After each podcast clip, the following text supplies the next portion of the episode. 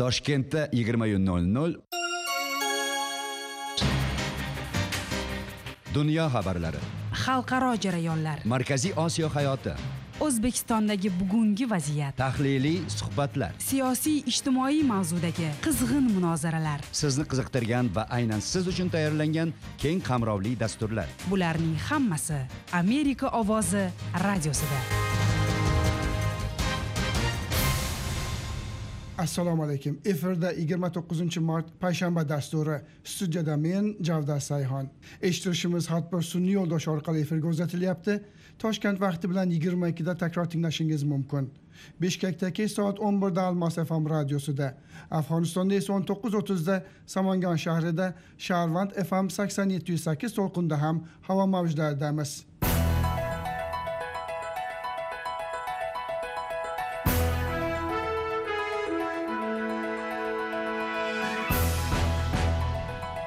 bugungi dasturimizda. Salkam 400 kishini sig'dirgan golden gates restoranida o'tgan bayram ochilishida o'zbekistonning vashingtondagi konsuli aqsh va pensilvaniya shtati qonunchilari chikagolik tarix professori so'zga chiqdi.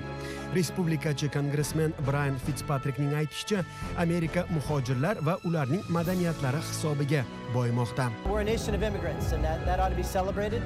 biz muhojirlar mamlakatimiz. Buni faxr bilan tilga olishimiz kerak immigrant o'tmishimiz va merosimizni ulug'lar ekanmiz. Mamlakatimizda qonunlar ustuvor ekanini unutmasligimiz lozim. Tafsilotlar dasturimiz davomida.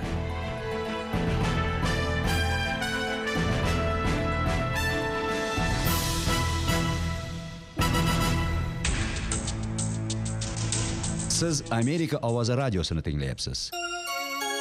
Inju dushanbe bishkekdan сөйлейбіз GTR Ашхабад.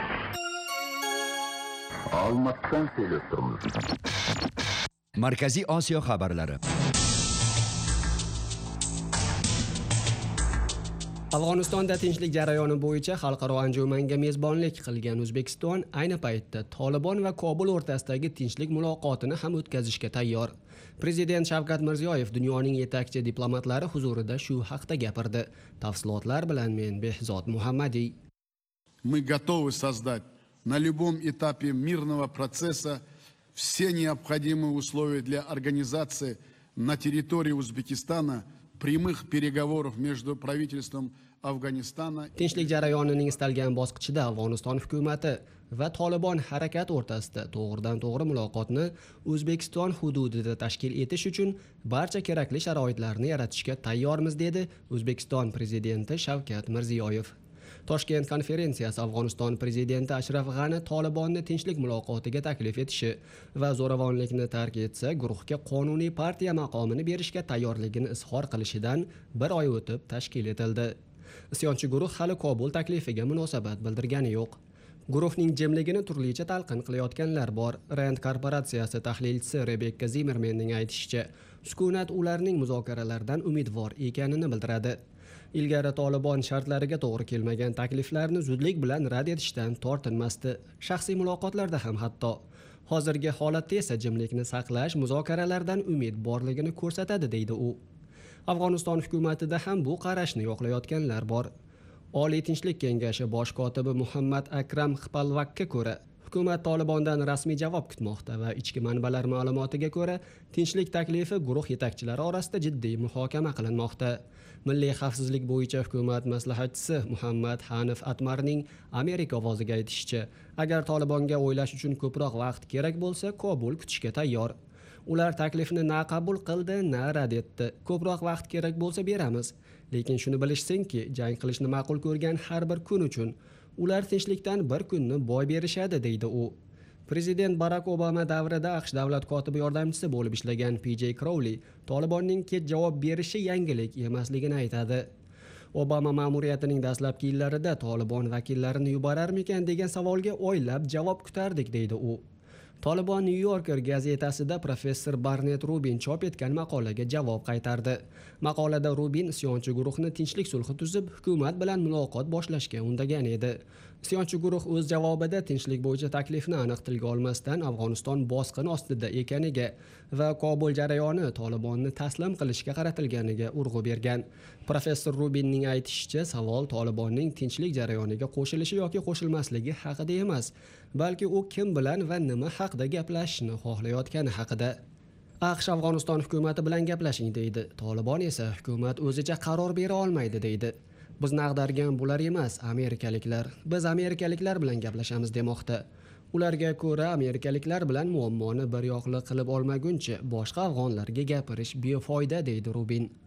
Tolibon hikoyalari kitobi muallifi tomas jonson fikricha tolibon haqiqiy kuch sifatida aqshni ko'radi va u bilan gaplashishni xohlaydi. Konflikt boshlangandan beri ularning gap so'zlarida shu seziladi. Trampning aqsh tolibon bilan gaplashmaydi degan qarashiga ham javob bu deydi u. tolibon hozir 2001 yildan beri afg'onistonning ko'proq qismini nazorat qiladi va ularning ta'siri hamda qudrati o'sib borayotgandek.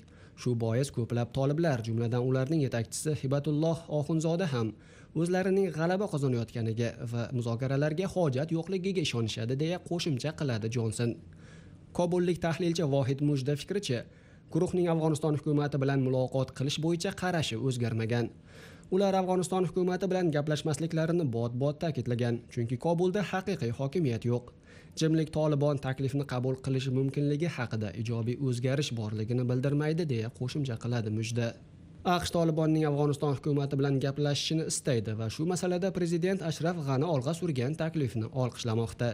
Yaqinda amerika ovozi o'zbek xizmati bilan intervyuda aqsh davlat kotibining janubiy va markaziy osiyo bo'yicha muovini elis uels zo'ravonlikni tark etgan tolibon uchun afg'oniston kelajagida joy borligini aytgan edi There is a path to peace and stability uh, with dignity uh, for those members of the Taliban who are prepared to reject violence. zo'ravonlikni rad etishga terrorchilar bilan aloqani uzib ozchilik guruhlar va ayollar bo'yicha konstitutsiya shartlarini qabul qilishga tayyor tolibon a'zolari tinchlik va barqarorlikka o'z sharaflarini yo'qotmagan holda erishishlari uchun yo'l bor degan edi u bu orada afg'oniston prezidenti idorasi toshkentda o'tgan konferensiya natijalaridan davlat rahbarining ko'ngli to'lganini e'lon qildi. Prezident saroyi so'zlovchisining o'rinbosari davaxon minapalning aytishicha afg'on tinchlik jarayoni bo'yicha ilk bor xalqaro va mahalliy darajada umumiy kelishuvga erishilgan. Afg'oniston oliy tinchlik kengashi so'zlovchisi said ehson tohiriy ham toshkent konferensiyasi orqali tolibon bilan muloqotni boshlash uchun yaxshiroq muhit yaratilganini e'tirof etdi. Anjumanda tolibon vakillari ishtirok etmagan. Behzod muhammadiy vashington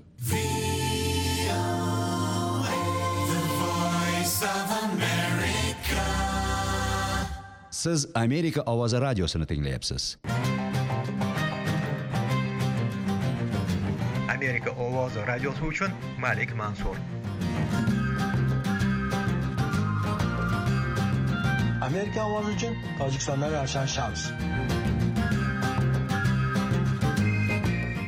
qirg'izistondan amerika ovozi radiosi uchun muhiddin zarif.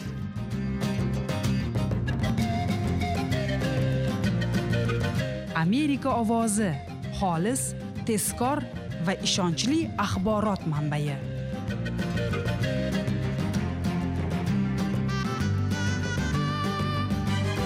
For more than two decades, Uzbekistan has had one of the worst records of freedom of the press and media freedom in the world, imprisoning journalists islohotlar o'zbekistonda matbuot erkinligi uchun yo'l ochishi kerak.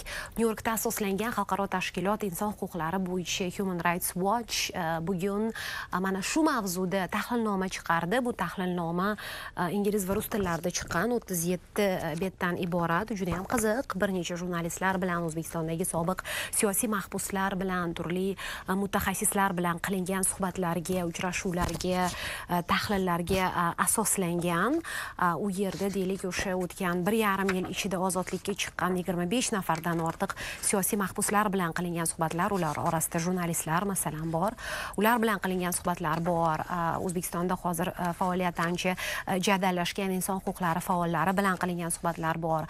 O'zbekiston hukumatining xalq bilan o'sha muloqotni yo'lga qo'yish yo'lida qilayotgan harakatlari o'zbekistonga o'tgan bir yarim yilda kirib chiqqan xorijiy axborot vositalarining materiallari tahlil qilingan. Va o'sha o'zbekistondagi bugungi vaziyat e, ko'rib chiqilgan bunda va bu e, tahlilnomaning oxirida tavsiyalar bor. E, bu tavsiyalar birinchi navbatda o'zbekiston hukumatiga berilgan va asosiy tavsiya shuki o'zbekistonda so'z va matbuot erkinligi yo'liga qo'yilgan har qanday to'siq olib tashlanishi va hukumat agar o'sha olib borayotgan islohotlari hozirgi siyosati samara berishini xohlasa birinchi navbatda ommaviy axborot vositalari erkin ishlay olishi uchun amaldagi siyosatni savol ostiga tuta olishi uchun tahlil qila olishi uchun sharoit yaratilishi kerak deyiladi. O'zbekistonning xalqaro hamkorlariga ham tavsiyalar bor xususan qo'shma shtatlar yevropa ittifoqiga qolaversa jahon banki yevropada e, tiklanish va taraqqiyot banki osiyo taraqqiyot banki xalqaro ham e, valyuta jamg'armasi singari e, organlarga ham o'zbekistonda so'z va matbuot erkinligi vujudga kelishi uchun ular qanday yordam ko'rsatishi mumkinligi haqida aytilgan. Va agar saytiga kiradigan bo'lsangiz human rights watchning biz ham uning mazmunini saytimizga qo'ydik. Bu yerda videolarni ham tomosha qilish mumkin. O'sha o'zbekistondan o'zbekistonda qilingan intervyularga asoslangan videoni ko'rasiz.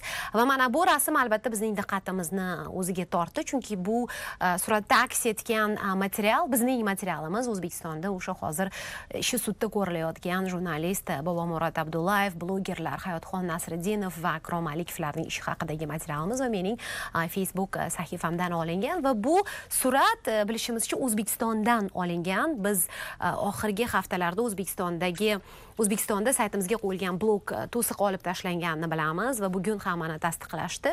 E, O'zbekistonda saytimiz hozir ochiq. Albatta bu biz uchun e, ijobiy o'zgarish ijobiy yangilik bilamiz. Qator saytlar hali ham yopiq lekin amerika ovoziga nisbatan munosabat ancha ijobiylashganini ko'rdik. O'tgan oylar ichida materiallarimiz o'zbekiston milliy axborot agentligi va boshqa onlayn nashrlarda chiqib turibdi. O'zbekistondan jurnalistlar bizga murojaat qilib turishibdi. Tahlil va sharhlar uchun va o'ziga xos bir muloqot boshlangan jurnalistlar orasida bu albatta ijobiy e, o'zgarish. Yaqinda bizga masalan o'zbekiston bosh vaziri o'rinbosari tanzila norboyeva intervyu berdi. Shu paytgacha o'zbekistondan biror bir rasmiy bu darajadagi rasmiy e, bizga o'xshagan axborot vositalari bilan yuzma yuz e, gaplashmagan. Bu ham o'ziga xos progress. Endi o'zbekistondagi jurnalistlar bilan biz gaplashganimizda ular bizga shuni aytishyaptiki vaziyat ancha yaxshilangan. Albatta hali ham o'zini o'zi senzura qilish degan narsa bor. Bor rasmiy senzura yo'q lekin har bir nashr har bir axborot vositasi o'ylab e, qadam tashlaydi. O'sha ko'zga ko'rinmas cheklovlar bor e, va e, o'sha hukumat ning olib borayotgan siyosatini savolga tutish hali ham e, jurnalistlar uchun jur'at etib bo'lmaydigan narsa qo'rqinch e, bor. Lekin prezidentning o'zi davlat rahbari shavkat mirziyoyevning o'zi ko'tarib chiqayotgan muammolarni bemalol e, axborot vositalari ham yoritishi mumkin. Bu jihatdan prezident qandaydir bir qalqon vazifasini o'tab beryapti. Va hozircha o'zbekiston uchun bu ham katta gap degan gaplarni eshitamiz. Jurnalistlardan albatta hech kim o'zbekiston bir kunda yoki bir necha oyda yoki bir yarim yil yilda e, matbuoti erkin bir jamiyatga aylanib qoladi deb kutayotgani yo'q lekin islohotlar shunga yetaklashi kerak va e, hukumatga erkin matbuot uchun yo'l ochish o'ziga xos e, manfaatlar keltirishi yetib borishi kerak. Uni tushunib yetishi kerak chunki har qanday islohot matbuot erkin bo'lgan paytda yuz beradi. Har qanday taraqqiyot bo'lishi uchun so'z va matbuot erkinligi suv va havodek zarur. Endi hozir masalan g'arbdagi ekspertlar o'zbekiston o'zbekiston haqida gapirishganda xo'sh e, shavkat mirziyoyev yangi bir jamiyat qurish yo'lidan ketyaptimi? Ya'ni o'sha demokratik o'zbekiston qurmoqchimi yoki e, mavjud avtoritar tizimni mustahkamlamoqchimi uni zamonaviylashtirmoqchimi?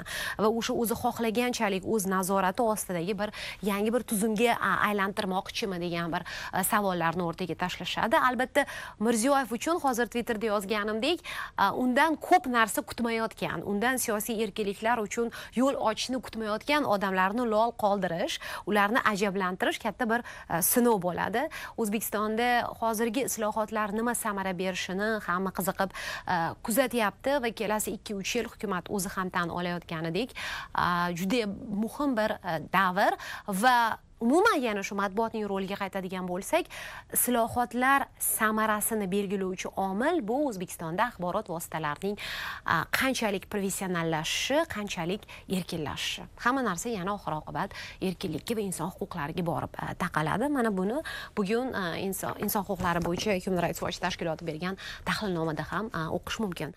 Now there are tentative signs of change. On the one hand, journalists told us that they feel a lot more free to cover topics which were politically sensitive, like corruption and torture. On the other hand, fear and censorship in Uzbekistan are still alive and well. ikki ko'zimiz o'zbekistonda har doimgidek va o'zbekiston bilan bog'liq jarayonlarda xorijdagi hozircha shu vashingtondan men navbahor imamova omon bo'ling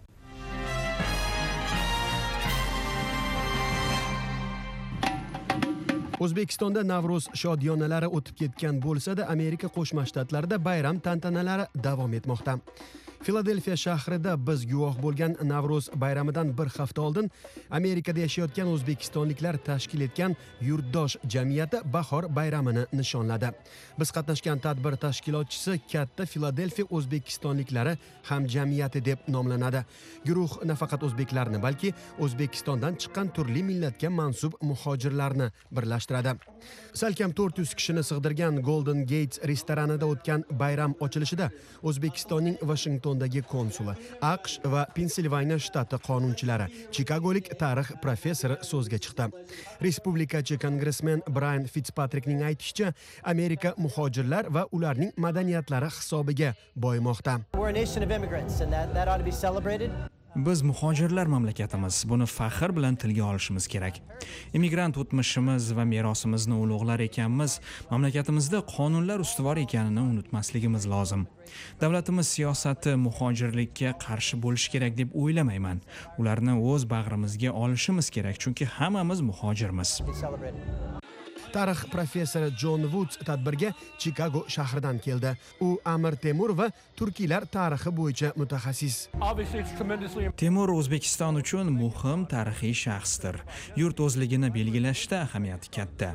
Men o'zbekistonga sovet paytida borganimda temur tarixini o'rganish man qilingan edi. Mustaqillik yillarida esa u yangi o'zbekiston timsoliga aylandi. Temur shaxsi o'zbekistonga tarixda o'z o'rnini anglashga imkon berdi ayrim hisoblarga ko'ra filadelfiya va uning atrofida 10 ming o'zbekistonlik yashaydi. Ammo restoran hammani ham sig'dira olmadi. Bu bayramda 90 foizgacha odamlar o'zimizni o'zbekistonliklarimiz qolganlari har xil har xil millat odamlari mana to'rtinchi yil o'tkazyapmiz. Yildan yilga sonlari ko'payib boryapti. E, qiziqish juda katta shu bayramga.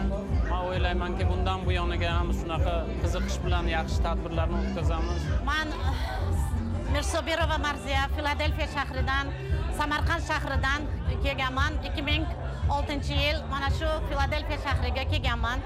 Oilam bilan mana shu yerda yashab yuribmiz. Albatta bizlar har yili mana shu urf odatlarimizni e, kuzatib boryapmiz davom ettirib boryapmiz. E, mana shu xalqimizga yetarli darajada mana shu o'zbekona har qanday urf odatlarimizni davom etmoqdamiz. Albatta mana shu e, bir necha yillardan beri mana bizlar navro'z ayyomini sakkizinchi mart xotin qizlar bayramini yangi yil bazmini mana shu o'zbek xalqimiz bilan birgalikda mana shunday go'zal chiroyli qilib o'tkazishga harakat qilmoqdamiz. Bizlarni ham mana shunday musofirlik e, davrida yuribmiz. Musofirchilikka bo'lsa ham bizlar bildirmasdan o'zimizni urf odatlarimizni davom ettirmoqdamiz. Bayram juda ham chiroyli o'tyapti. Juda ko'p mehmonlar. Pensilvaniya shtatida juda ham ko'p vatandoshlarimiz bor ekan ular bilan tanishib mana xursandchiliklarga birga o'tkazyapmiz navro'z bayramini filadelfiyalik o'zbekistonliklar bilan qutlash uchun o'zbekistondan maxsus tashrif buyurgan xonanda og'abek sobirov respublikadagi so'nggi o'zgarishlar haqida o'z taassurotlari bilan o'rtoqlashdi. Imkoniyatlar davri bo'lib bo'lyapti desak bu albatta juda to'g'ri aytgan bo'laman. Har taraflama har jabhada e, nafaqat bu san'at e, taraflama yoki bir boshqa hamma e, taraflama bizni o'zbekistonimizda xudoga shukur yuksalishlar davri boshlandi. Man bundan juda yam xursandman. Nafaqat man butun eldoshlarimiz yurtdoshlarimiz hozir Э, hammaga hammada bir hayotga bo'lgan bir yangi uyg'onish hayotga bo'lgan mehri oldingidanda e, ziyodaroq bo'layotganini biz his qilyapmiz ko'ryapmiz. Filadelfiyaga safarimiz davomida katta filadelfiya o'zbekistonliklari hamjamiyati raisi bahodir qudratov bilan suhbatlashib intervyuni vashington choyxonasi dasturi uchun suratga oldik. Dasturni amerika ovozining internetdagi sayti youtube kanali yoki facebookdagi sahifasi orqali tomosha qilishingiz mumkin. Odil ro'zaliyev va behzod muhammadiy filadelfiya shahridan amerika ovozi televideniyasi uchun.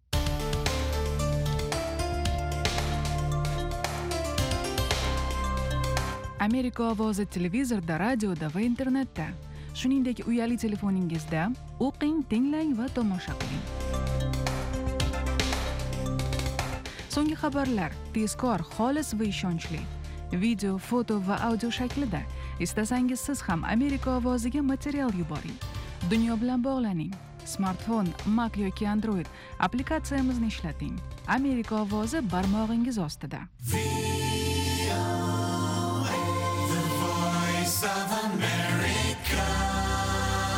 amerika ovozi.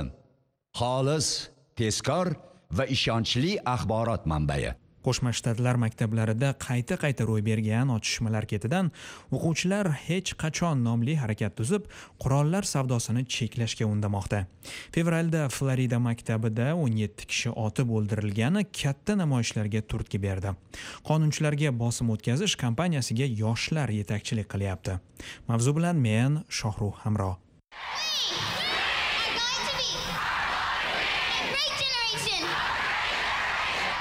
24 mart kuni aqsh poytaxtida o'tgan norozilik namoyishida hisoblarga ko'ra 850 ming odam qatnashdi. Mamlakatda qurolga egalik huquqi inson hayotidan ustun qo'yilmoqda deydi tashkilotchilar. Harakatni yanada kengaytirish rejada. Inqilobning boshlanishi bu deydi yetakchilardan biri people support atrofga qarang qancha odam bizni quvvatlayapti deydi 11 yoshli Naomi 18 yoshli Emma Gonzales Floridadagi otishmada omon qolgan o'quvchilardan. Uning aytishicha, vaziyatni saylov orqali o'zgartirish mumkin. Kuzda kongressga saylovlar, yoshlar unda faol qatnashishi kerak. Butun dunyo bo'ylab siyosatchilar bizni ko'rib turishibdi. Bizning talablarga e'tibor bermasdan iloji yo'q. Maktablarda fojiani boshdan kechirgan o'quvchilar kayfiyatini, qurollarni cheklash vaqti kelganini tushunishyapti deb o'ylayman. Aholidan qurollarni terib oling demayapmiz. Qurollar sonini cheklash kerak. Urushda qo'llanadigan avtomatlar odamlar qo'lida bo'lmasligi kerak deydi faol. O'quvchilarga ko'ra bir yonib o'chadigan harakat emas bu. Aksiyalar natija bo'lmaguncha davom etadi. Kongress qonunlarni o'zgartirsin, hayotimni shu masalaga bag'ishlayman deydi Alex Vint. O'quvchilar rejalagan navbatdagi aksiya saylangan vakillar bilan yuzma-yuz uchrashuvlar. Kongress a'zolarining katta qismi, ayniqsa respublikachilar, qurolga egalik huquqini himoya qiladi. Shohruh Hamro, Amerika ovozi uchun. Be here without you.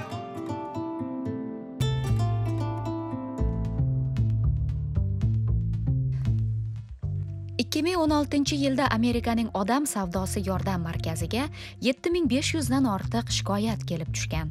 Poytaxt vashington atrofida jinsiy zo'ravonlik va majburlashga yo'liqqanlar asosan o'rta va yuqori daromadli oilalardan chiqqan o'smir qizlar.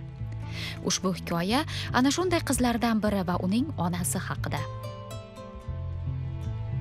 mavzu tafsilotlari bilan amerika ovozi radiosida men farog'at eshbekova.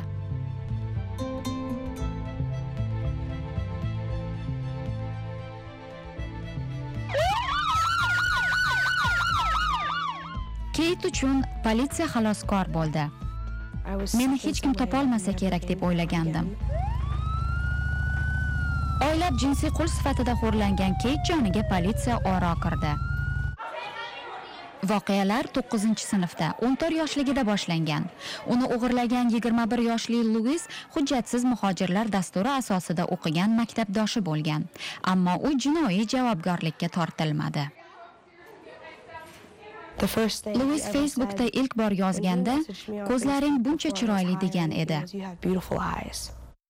keyt uni sevib qoladi. Luis ba'zan keytni uning derazasidan olib chiqib bazmlarga olib borardi kunlarning birida qiz uyiga qaytmadi. Yoshi katta kishilar bilan edim. hayolimda hamma menga mahliyo deb o'ylardim. hushimdan ketganim esimda esimda qolgani hamma joyim ko'kargan. Ichimdan jiddiy jarohatlar olganman. keyt keyinchalik luizning ms 13 jinoiy to'dasidan ekanini bilib qoldi balog'at yoshiga yetib yetmagan qizga narkotik moddalar berib to'daga sotib yuborgan edi. Meni hech kim qutqara olmaydi. qayerdaligimni bilishmaydi deb o'ylardim. Qizalog'im hayotimning mazmuni. Yo'qolib qolganda ichimda u meni kutayotganini sezardim deydi ona. Politsiya keytni uyidan qochgan deb o'ylagan luis esa unga buyumday qaragan luis belimga dollar rasmini chizdi shunda nima uchun meni ushlab turganini bildim u mening egamga aylangan edi xo'rlikning nihoyasi ko'rinmadi oldimga kimlar kelib ketayotganini bilmasdim kimdir kelib zo'rlardi kimdir shunchaki kelib ketardi bir soatda ikki uch odam kelardi ovqatsiz suvsiz qolardim. qo'shmachi esa tomosha qilib o'tiraverardi keytni boshqa shtatga olib ketishayotganida politsiya jinoiy to'dani qo'lga oldi. Shu bilan keytning qo'rqinchli tushi tugadi. Besh yillik intensiv terapiyalardan so'ng o'ziga kelgan qiz yana hayotdan umidvor.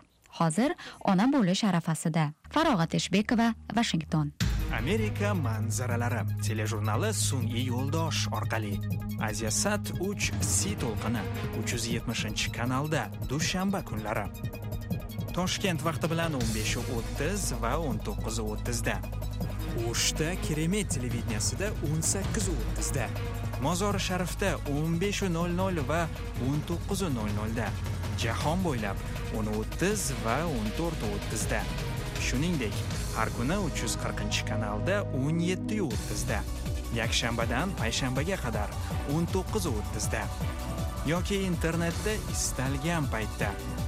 Amerika ovozi xolis tezkor va ishonchli axborot manbai. Shu bilan dasturimizga yakun yasaymiz. Aziz radio tinglovchilar xabar lavhalarimizni internetda amerikaovozi.com sayfasi orqali ham kuzatib borishingiz mumkin. Ertaga bizni shu to'lqinda toshkent vaqti bilan kech soat sakkizda tinglashni unutmang. Amerika ovozi radiosining vashingtondagi studiyasida men javdar sayhon. Xayr salomat bo'ling.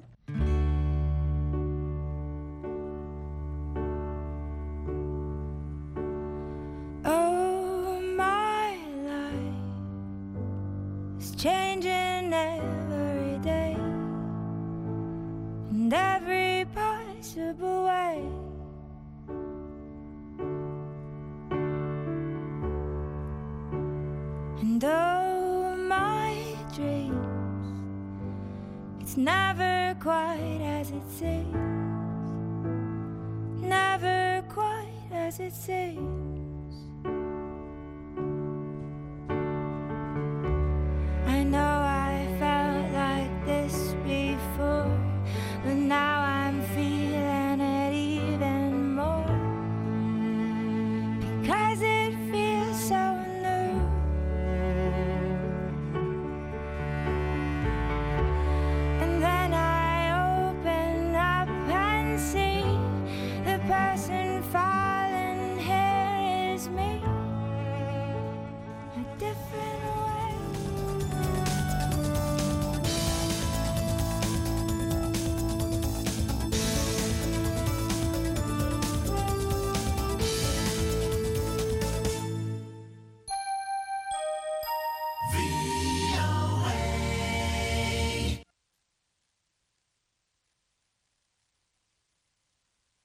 This program has come to you from the Voice of America, Washington.